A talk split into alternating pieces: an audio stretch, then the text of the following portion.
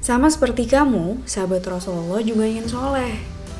Kalau kamu pikir karena melihat Rasulullah secara langsung menjamin keimanan seseorang, harusnya iblis lebih dahulu beriman. Ia bahkan melihat dan berdialog langsung dengan Allah. Karena itu, mereka berjuang keras untuk bisa memasukkan takwa dalam hatinya.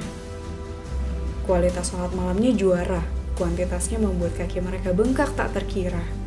Kita, sholat malam dengan kualitas dan kuantitas di atas rata-rata, masih jadi event tahunan atau bulanan. Tilawah Al-Qurannya istimewa. Abu Bakar selalu banjir air mata saat membacanya.